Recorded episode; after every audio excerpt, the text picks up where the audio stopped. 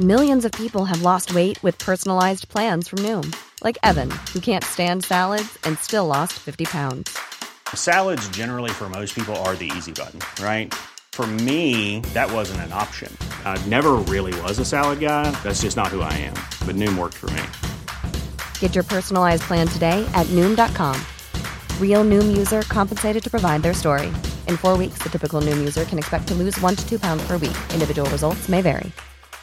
This Mother's Day, celebrate the extraordinary women in your life with a heartfelt gift from Blue Nile. Whether it's for your mom, a mother figure, or yourself as a mom, find that perfect piece to express your love and appreciation. Explore Blue Nile's exquisite pearls and mesmerizing gemstones that she's sure to love. Enjoy fast shipping options like guaranteed free shipping and returns. Make this Mother's Day unforgettable with a piece from Blue Nile. Right now, get up to 50% off at BlueNile.com. That's BlueNile.com.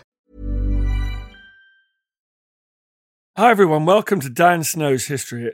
What an absolute pleasure it is for me to introduce my colleague, Professor Suzannah Lipscomb, and her podcast, the sibling podcast of Dan Snow's History Not Just the Tudors. Today we've got a crossover episode. She is talking on this feed about the witches of Lorraine between 1570 and 1630, which is, by the way, right in Suzannah's wheelhouse. There was a giant wave of persecution against suspected witches in Lorraine, which, as you know, is a small duchy.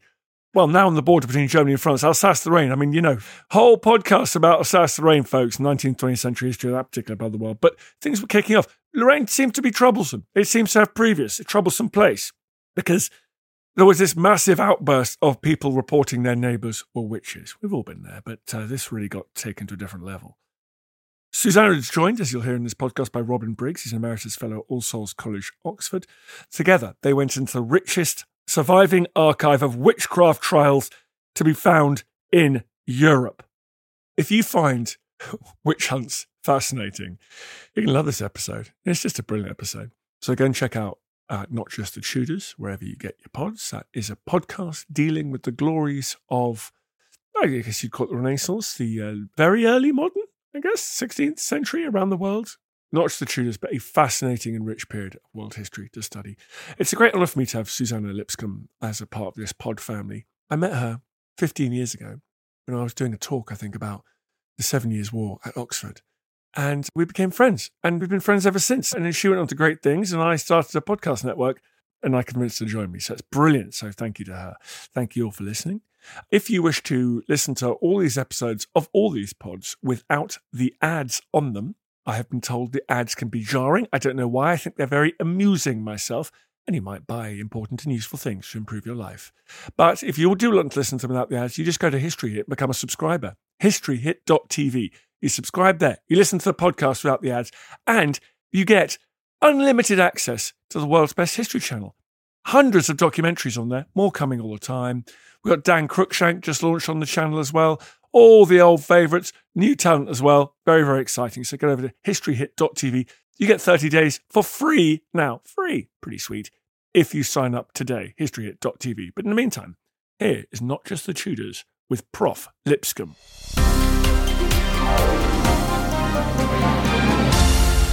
Robin, it's an absolute delight to sit down with you and look at a couple of witchcraft trials. Tell me, first of all, about the context of these trials, the Duchy of Lorraine, and the scale of prosecution in that area. Yes, well, this is quite a small duchy, I suppose, as an independent European state of its time. It's sort of 50 or 60 miles in all directions, roughly. And it had a population perhaps half a million, 600,000 around the late 16th century.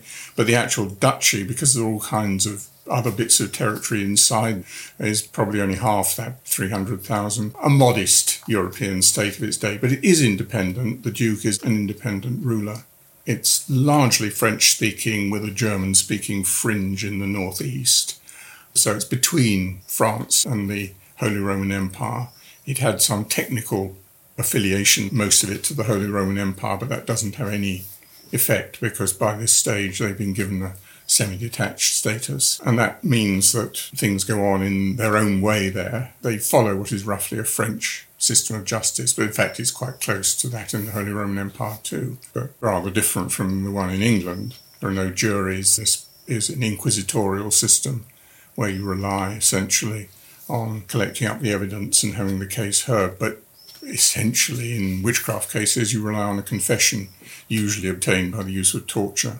And Lorraine is notable for the scale of its witchcraft trials. Yes, it is. If one works it out as a figure in relation to population, it comes out as one of the highest figures in Europe.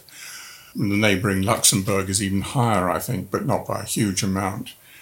On the other hand, that makes it sound more terrible than perhaps it is because it's a very patchy, slow running persecution over about 50 years. I think probably half the villages in the duchy never had a witchcraft trial at all, though I'm quite convinced they would have had several potential suspects. They do manage to put perhaps 2,000 people to death as witches over roughly the 50 years of the major persecution from about 1580 to 1630, which is a lot by European standards in proportion to population. But when you start working out the actual percentage of people who are tried, it's not so high. And I mean, they do have about an 80% conviction and execution rate. Mm. So that's pretty high. But it is possible to get off. I mean, people do resist the torture. It is kept under some sort of restraint, much more so, in fact, than in a lot of German states. They are really meant only to torture people once. So essentially, if you could resist torture and not confess, then you had a possibility of escaping execution. Oh, yes, you were simply released with a kind of parole. But in practice, you got off and that was it. It is significant that people can stand the torture. I don't think it was absolutely unbearable, although no doubt people's sensitivity to it varies in, in physical sense, but also their determination. What is quite striking is that a significant proportion of those accused confess without being tortured. And clearly, psychologically, they are in a state where they aren't really going to put up very much resistance. And I think a lot of those who confess under torture have hardly started to feel it. I mean, it's very quick in many cases. And one senses that these people are rather psychologically damaged already by the awareness that their neighbours think they're witches and are willing to seek their death. It's a pretty nasty situation to face. And even if you get off, I mean, your situation in the village is hardly going to be a very agreeable one. Yes, I mean, your social relations are completely destroyed. What do you do then? I'm not sure that's absolutely true because we do know that there are occasional cases where people have tried twice. And it does look as if very often they manage to restore some sort of relationships, quite surprisingly. But I think also one should note that it's likely that the village will be far from unanimous people have their own groups within the village. They have their friends, their neighbours, and they have good relations with some and bad relations with others. And very often one has the sense that there are people in the village who are rather dismayed by this and who sympathise, but of course keep their mouths shut in general, being sensible and realising the danger of being associated with someone because it does carry over from one person to another quite often people who are seen as associates can become tainted. But I think in reality, there would be very differing valuations of people. And it does sometimes come up even in the witness testimonies that there are people who will say they see no harm in this person. And tell me about the nature of the sources for the cases that we're going to look at. Well, these are very typical in the sense there is a standard procedure, and roughly 20%, I think, of the trials have survived. That makes about 400 fully recorded cases, millions of words in pretty awful handwriting. And I'm proud of the fact that I read it all in the end. It took me decades to do that. So we've got a very rich source base there. And also, it does overlap in the sense that one can often have quite a group of trials, not necessarily at the same time. You can see the same people reappearing in cases and you can get some sense of village dynamics and so on. So it's a very rich source. And it's also true, I think, that it's rather unlike, for example, the surviving, admittedly very limited records of English witchcraft trials, of which there aren't very many anyhow. But there, it seems to me that witnesses only appear if they're going to testify to the crime in some rather serious way. Whereas it looks in a lot of these cases, though not so much the examples I've got here, that large numbers of people are brought in, a lot of whom will say they don't really know anything. But also, you do get a very varied picture. People talk about a lot of things, although they all relate in some sense to the witchcraft, but there's a lot of information about ordinary life and the circumstances in which people have had arguments or learnt about things or related to one another and had financial practical dealings about their lives. So you get a very real sense, I think, of the life these people are living.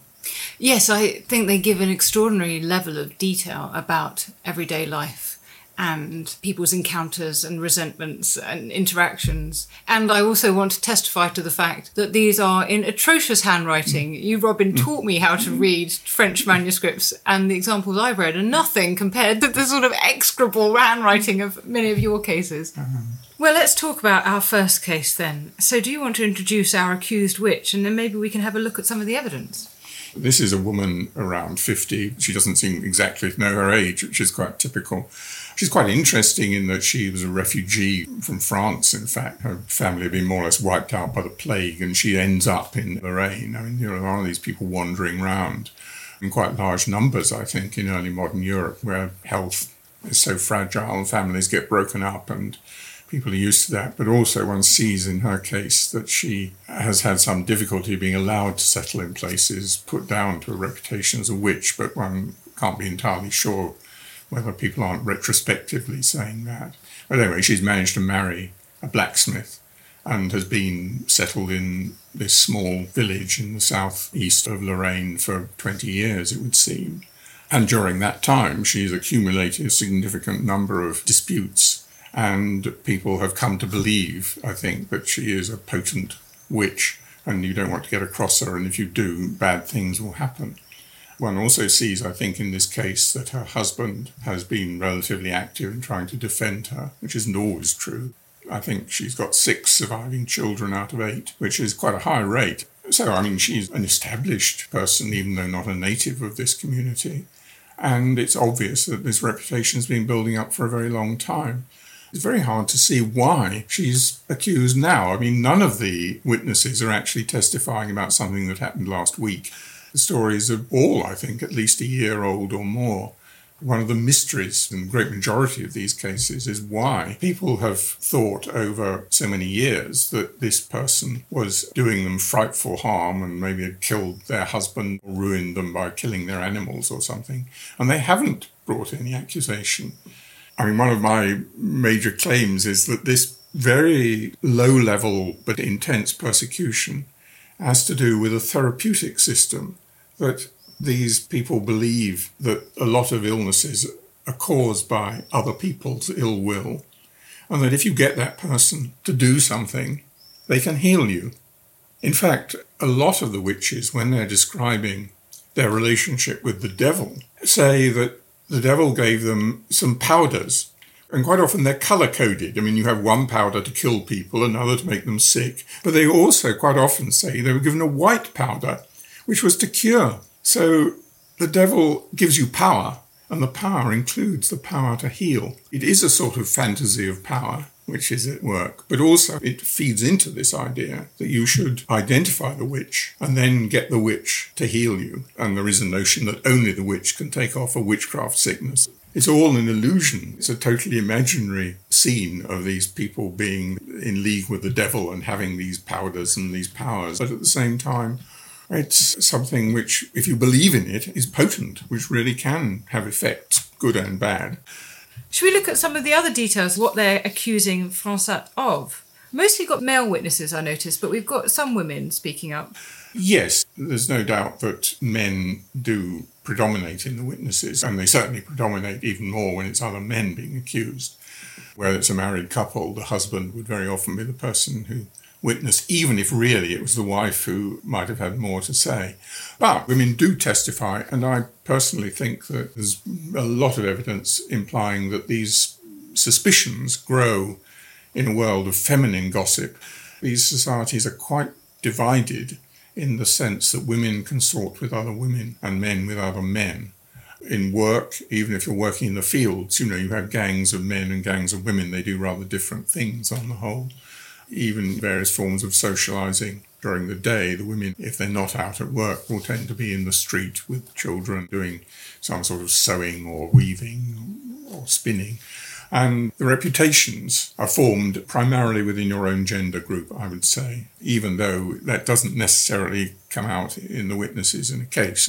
And I think, given the power balance in the local society, one would expect men to come forward more. And also, I mean, uh, it's true that men are going to be particularly concerned about animals, and a lot of stories about animals being damaged. One sees in this first case on these standard phenomena of something where these children are looking after the animals. That's absolutely standard that even quite young children and through to teenagers, there's not really a lot of work for them. But these are slightly upland communities where there's probably quite a lot of putting out animals into woodland and so on.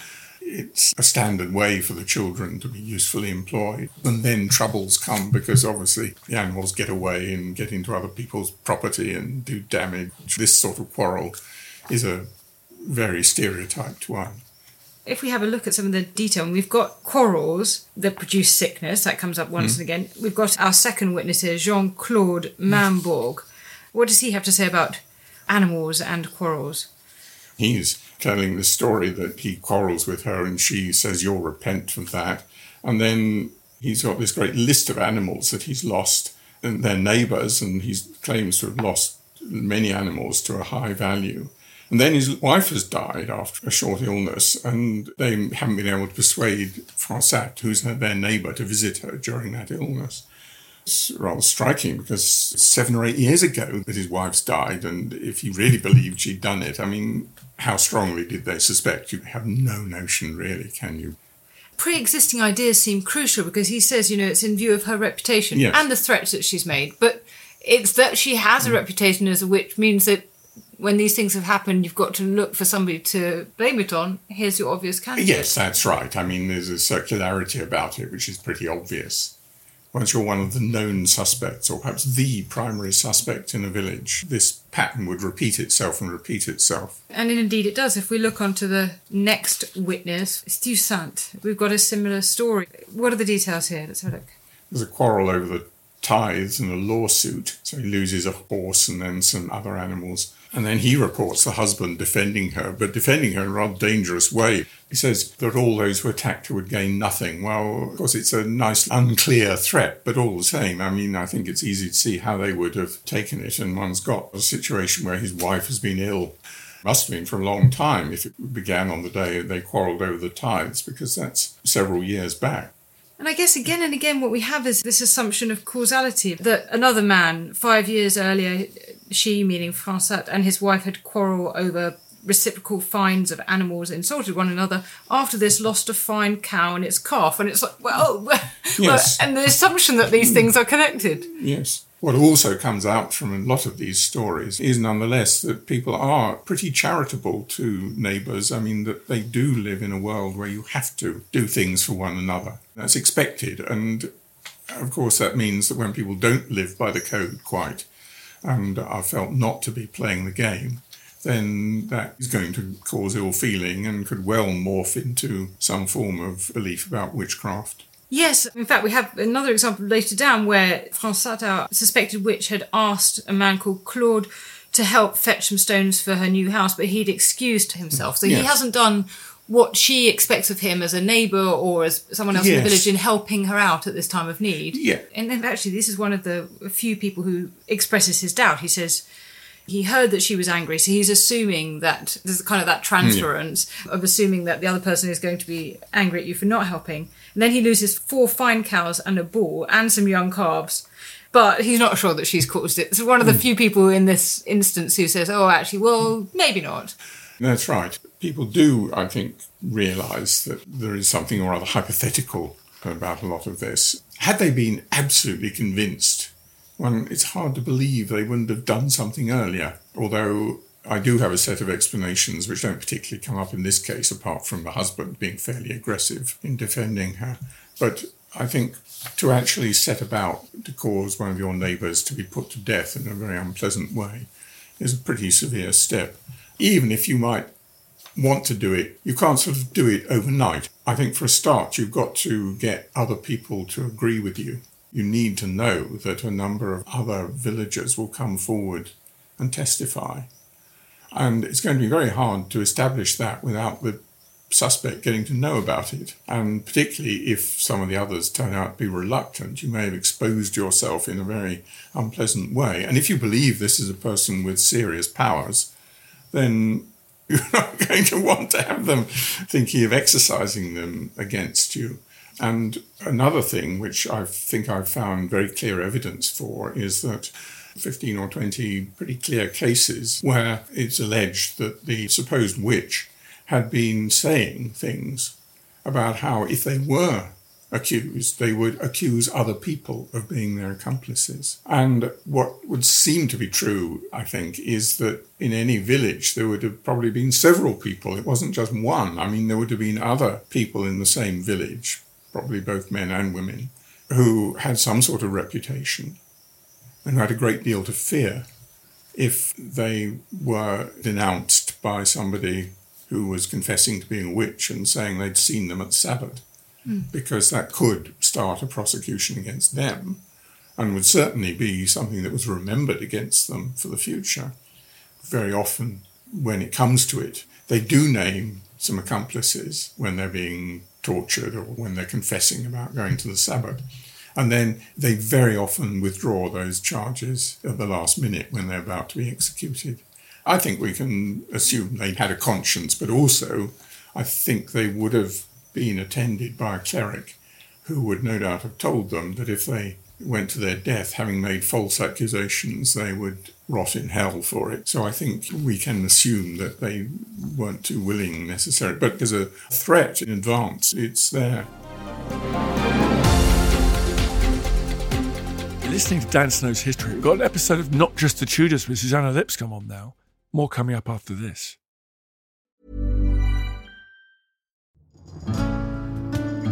I'm Professor Suzannah Lipscomb, and on Not Just the Tudors from History Hit, I'm looking for answers to the big questions about every aspect of life in the early modern period.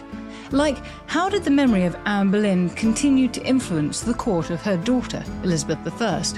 How were fairies brought to life on the Elizabethan stage? And how did the arrival of male only doctors threaten the lives of women? In other words, not just the Tudors, but most definitely also the Tudors. Twice a week, every week.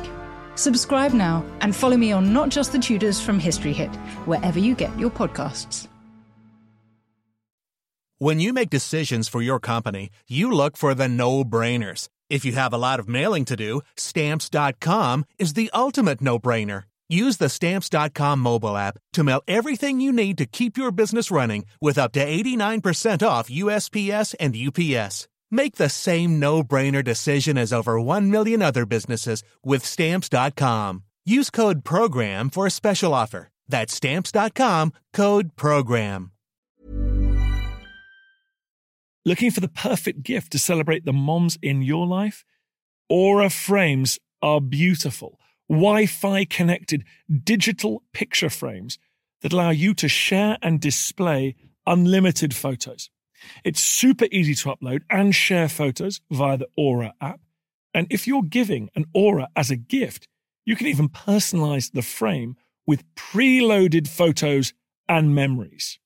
And also remember, when you're using messaging apps, they shrink the photos. You cannot print those out. You cannot blow them up. This is high quality imagery going to one of the most important people in your life.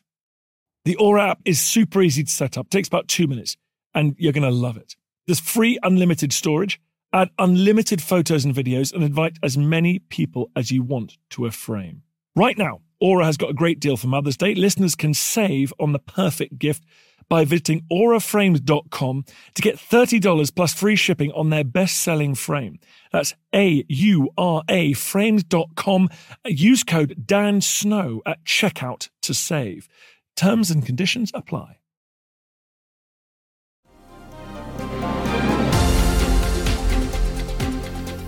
Got this series of witness statements. They're in some way confessions because they're telling of hmm. the wrongs that they have done the accused, Yes. which would then generate the resentment they assume. And I'm also struck by two things. One, that clearly the accused isn't wealthy at all. There's much here about poverty and being owed money and not having help. And the other thing is, as you say about her husband speaking up in defense of her honor, when he has no actual power or he or she have no actual power in the circumstances, they're saying these bold things like you're going to pay for this hmm. later that get remembered, but actually they're almost by definition indicate how little power they have. And the sort of witchcraft story hmm. is one of reading power into the presence of those who have none. Well, yes, the power the devil gives them is a compensation for their lack of it in real life, you might say. And then Francette herself is interrogated, and that's how we get so mm. many of the details you told us, first of all, about mm. having had eight children, of whom six are alive. But generally denies most of the suggestions that are made. Yes. And then on comes Nicolas Remy. Tell us about Remy. Well, Remy is famous because he wrote a book. He was a lawyer trained in France who spent about 15 years as a member of the Central Court in Nancy, then became Procureur General, so that's the Attorney General for the Duchy. He doesn't have any particular power, really, except to organise the paperwork. He's gained the reputation of being a tremendous witch hunter, when in practice he's just an official who countersigns papers. Occasionally, Remy himself will think it's not a good enough case to carry on with and will suggest it's just not good enough, you know, and either get more evidence or drop it. But normally he will say, right, that's enough. Mean, in this case, he's got masses of evidence. This is a substantial set of accusations, lots of animals, quite a few people dead. So, no question, he's going to say, carry on, and what you then do is torture her. Some people, you see, I mean, about 15% of the accused would have confessed at this stage. And of course, when we start saying, oh, you know, they're so credulous, how could they believe all this nonsense? When significant numbers of people say, yes, I did it, as soon as you bring them in, it's, it's It makes other people- It's rather difficult to suppose it's all false. I mean, it is, but they're prepared to confess it very quickly. But she is not. She is tortured, and she withstands the torture.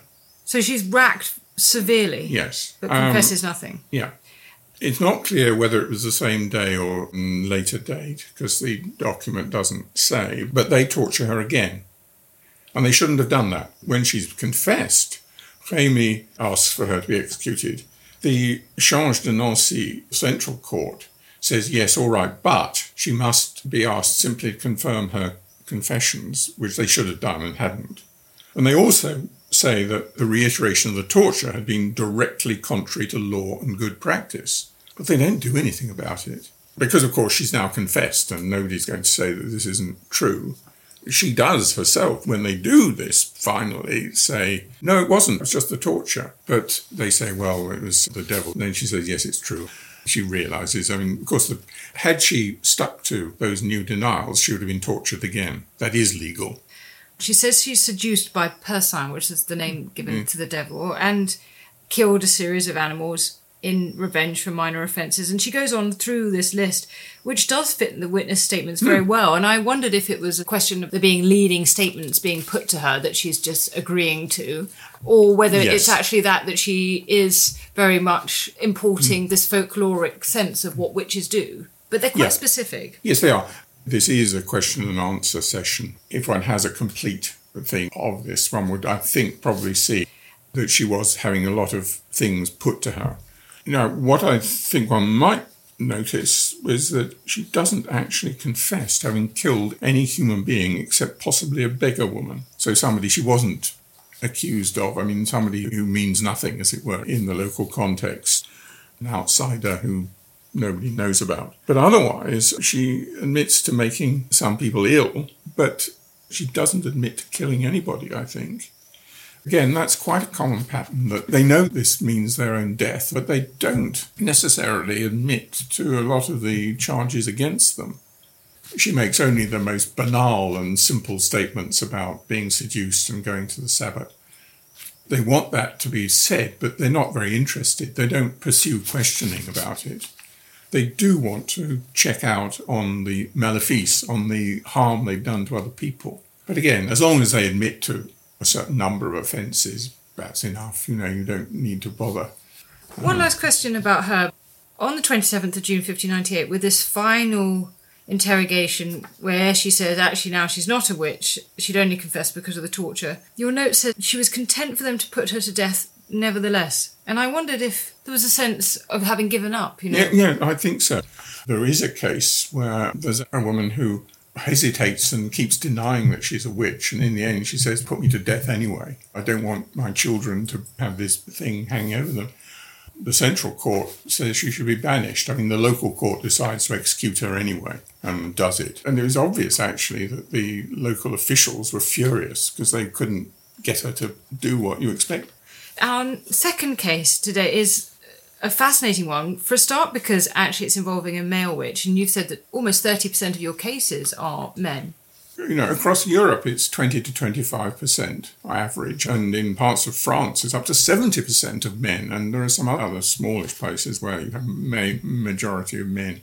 Absolutely baffling that no one has ever come up with convincing explanations for these fluctuations. But yes, in Lorraine, actually, it fits almost exactly with some of the neighbouring areas. In the eastern regions of France, one finds a very similar proportion of men. I did actually do a calculation. I took the 100 plus men and an equal number of randomly selected female witches from Lorraine and worked out the numbers of people and animals and so on they were supposed to have afflicted. And there was really almost nothing in it. The one area where, as you would expect, was a major difference was in bewitching babies and children, where obviously the women predominated. But even then, there were a few men, even with babies, and the conviction rate is identical.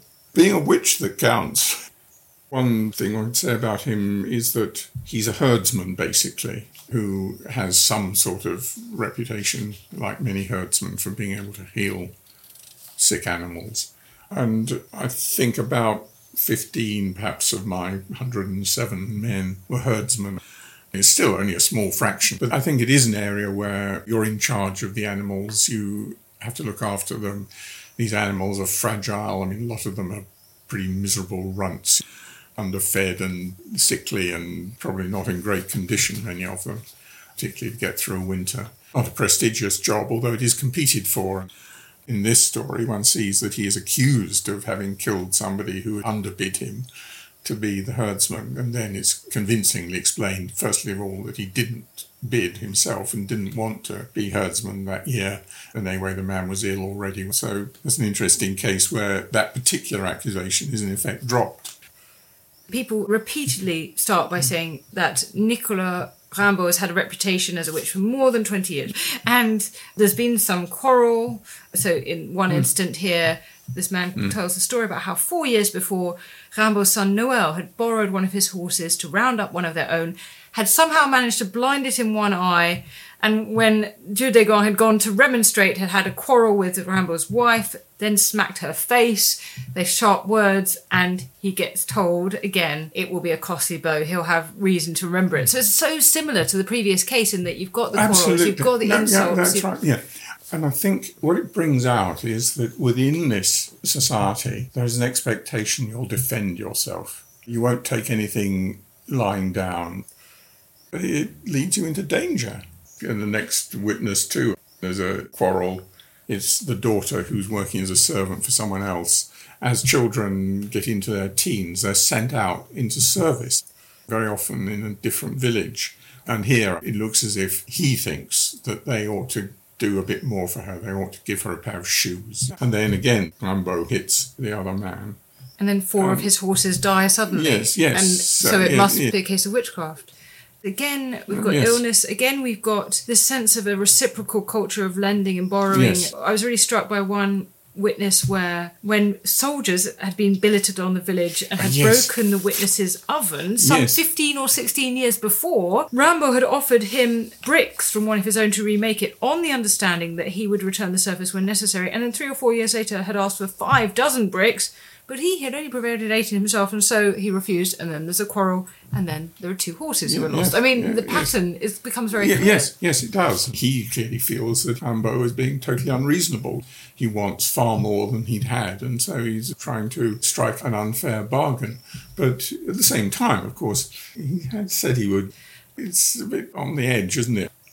And the other thing is, it's really struck by the sense of needing a cause. Like one of the witnesses says he's quarrelled with Rimbaud nine years before and lost a cow, and goes on to say he doesn't know whether this is the result of his witchcraft or perhaps punishment for his own sins. But there's got to be a cause. I mean, the cow can't just have died. No, no, no, that's right, absolutely. He's prepared to accept religious view that you've displeased God, more or less, but he wants it to have an explanation. It's a feature of the whole cosmology was that it was sort of absolutely crazily rich with explanations, almost all of them false. Things don't happen by accident the concept of misfortune doesn't seem to have an effect here. If possible, you find a reason for it. Why does this happen? It doesn't happen by accident. I'm actually struck so often. There's a kind of folk theology that I think still exists. Mm. So at some level, we accept that things happen by mm. chance and for bad luck. Yeah. But the number of times I've been told by people everything happens for a reason, I think, well, I don't think it does. I think mm. sometimes just bad things happen. well, I'm afraid, yes. I mean, most bad things happen by accident. It's a sort of state of mind. I mean, given a choice, I always go for the cock up rather than the conspiracy theory, you know, but I think an awful lot of people go for the conspiracy yes. theory. So we get to an interrogation here. We're in April 1604. And we get told that he's about 50, and we get told that he agrees lots of mm. circumstantial detail. Oh, he can't remember mm. it, but he doesn't really admit to any charges apart from one of stealing wheat because he doesn't know who it belonged mm. to. But what I think is really fascinating is when we get to the confrontation between mm. the accused and the witnesses. One of the things that's used as evidence against him is that he begins to lament without shedding any tears. Yes. And this is used as a sign that he's a witch. Yes. This is one of the standard folk beliefs that witches can't shed tears. It appears in quite a few cases it doesn't, although it's said to him it's a great presumption, I mean, in practice, I don't think it ever makes any difference, but it clearly is something that they believe. I seem to remember a woman, said, I cried so much for the deaths of my children that I can't cry anymore. I can't shed any more tears. It is pretty heartrending. You think of the situation these unhappy people live in. Then we get on to the agreement that he can be tortured. And we're told that the chief legal officer here, the procureur fiscal, asked for ordinary and extraordinary torture. Could you explain the difference between those two? Well, not really, actually, because, I mean, extraordinary is meant to be more severe. But I've found no pattern to this at all. It just seems to be a question of what the local court decides to do without really bothering about it. As long as they've been told they can torture them, they do what the hell they like, as far as I can see. This is a case where he's given the whole lot. The ordinary torture ought, I think, to have been the thumb screws and the rack. So you're obviously you have your thumbs and fingers squashed in this sort of vice, and then you're racked, you're stretched on a ladder and pulled. But then they use the tortillon, which is an arm press, and then they use the strappado, and this is where they put 50 pounds on his feet. I mean, strappado lifts you up in the air. By your arms behind you as yes, well. Yes, that's right, yes. So he must have dislocated well, shoulders. Yeah, yes, and... I mean, I could do all sorts of frightful things to you, but they give him the whole battery, and he doesn't confess. It looks as if the procureur fiscal is a bit of a witchcraft nut. Blamont has the second highest rate of trials relative to population in the duchy, this small region on the southeastern side of the duchy. It's not massively higher than some of the others, but it is higher, and so the local officials um, particularly perhaps the procureur fiscal, are rather keen on witchcraft trials, and but certainly in this case he's given a bad time. But then you get this strange phenomenon that it's sort of a day later he's brought back in, and now he says, "Yes, I'm going to confess." Though in theory he should at this point have been able to say, "I'm not a witch," and got off. He's one of a number of people who do this, and one feels you just not understand the procedure. It's very hard to believe they don't because they must know about other trials, but well, maybe he thinks it's going to happen all over well, again. maybe he thinks it's going to happen all over again. Of course, they don't say that. They don't say they threatened him. But and I just thought I can't stand any more of that. I'm going to quit, you know, now. I was also struck that the judges, just before he does that, or the day before he does that, the judges are saying to him, look at how many indications there have been, look that you've been denounced by someone else, look that you didn't produce tears, and then they even this. And your appearance, yeah. your appearance is evil, and your eyes are sunk back and deep in your head, and, mm. as if this is an indication of yeah, him yeah. being a witch, because this is a period in which they do attack importance to physical appearance. To, to physical appearance, yes, yes. So then he goes on to confess, and we have this extraordinarily detailed and imaginative account of what happens at the witch's Sabbath. Tell Yes. us about what he says. He gives a fairly standard account that he's been seduced by the devil because he's had this terrible experience. He's bought a horse which then turns out to be worthless and he's lost all the money he spent on it. Because he's poor, he's very upset and he's going home from the fair where he's bought it and sold it. And he's given some money that disappears. But it's a very sketchy account of this. And then he says doesn't see him again for six or seven years. That's crazy. They don't seem to mind about these very implausible stories. And then he thinks that his sister is accused. So there's a family theme here, is very common. And I may say his son was executed as a witch 20 years later. And he believes he's been given money to buy her out. Well, you couldn't buy somebody out. You could buy somebody out from most things, but not from witchcraft. He's taken off to this Sabbath where they're all dancing and he finds a pretty girl and uh, is obviously quite pleased about that. But then he doesn't find the food very good. But then he talks about how there are gentlemen there and, and so they discuss what sort of harm they're going to. I mean, the Sabbath is an anti fertility exercise essentially. You might say that all witchcraft virtually could be almost be classified in that way. I mean, harming animals, crops, people. So they're having this row about should we harm the wheat or the vegetables or the oats? And the poor would like to harm the oats because that's what you feed animals. And so that worries the rich with animals much more than it does the poor.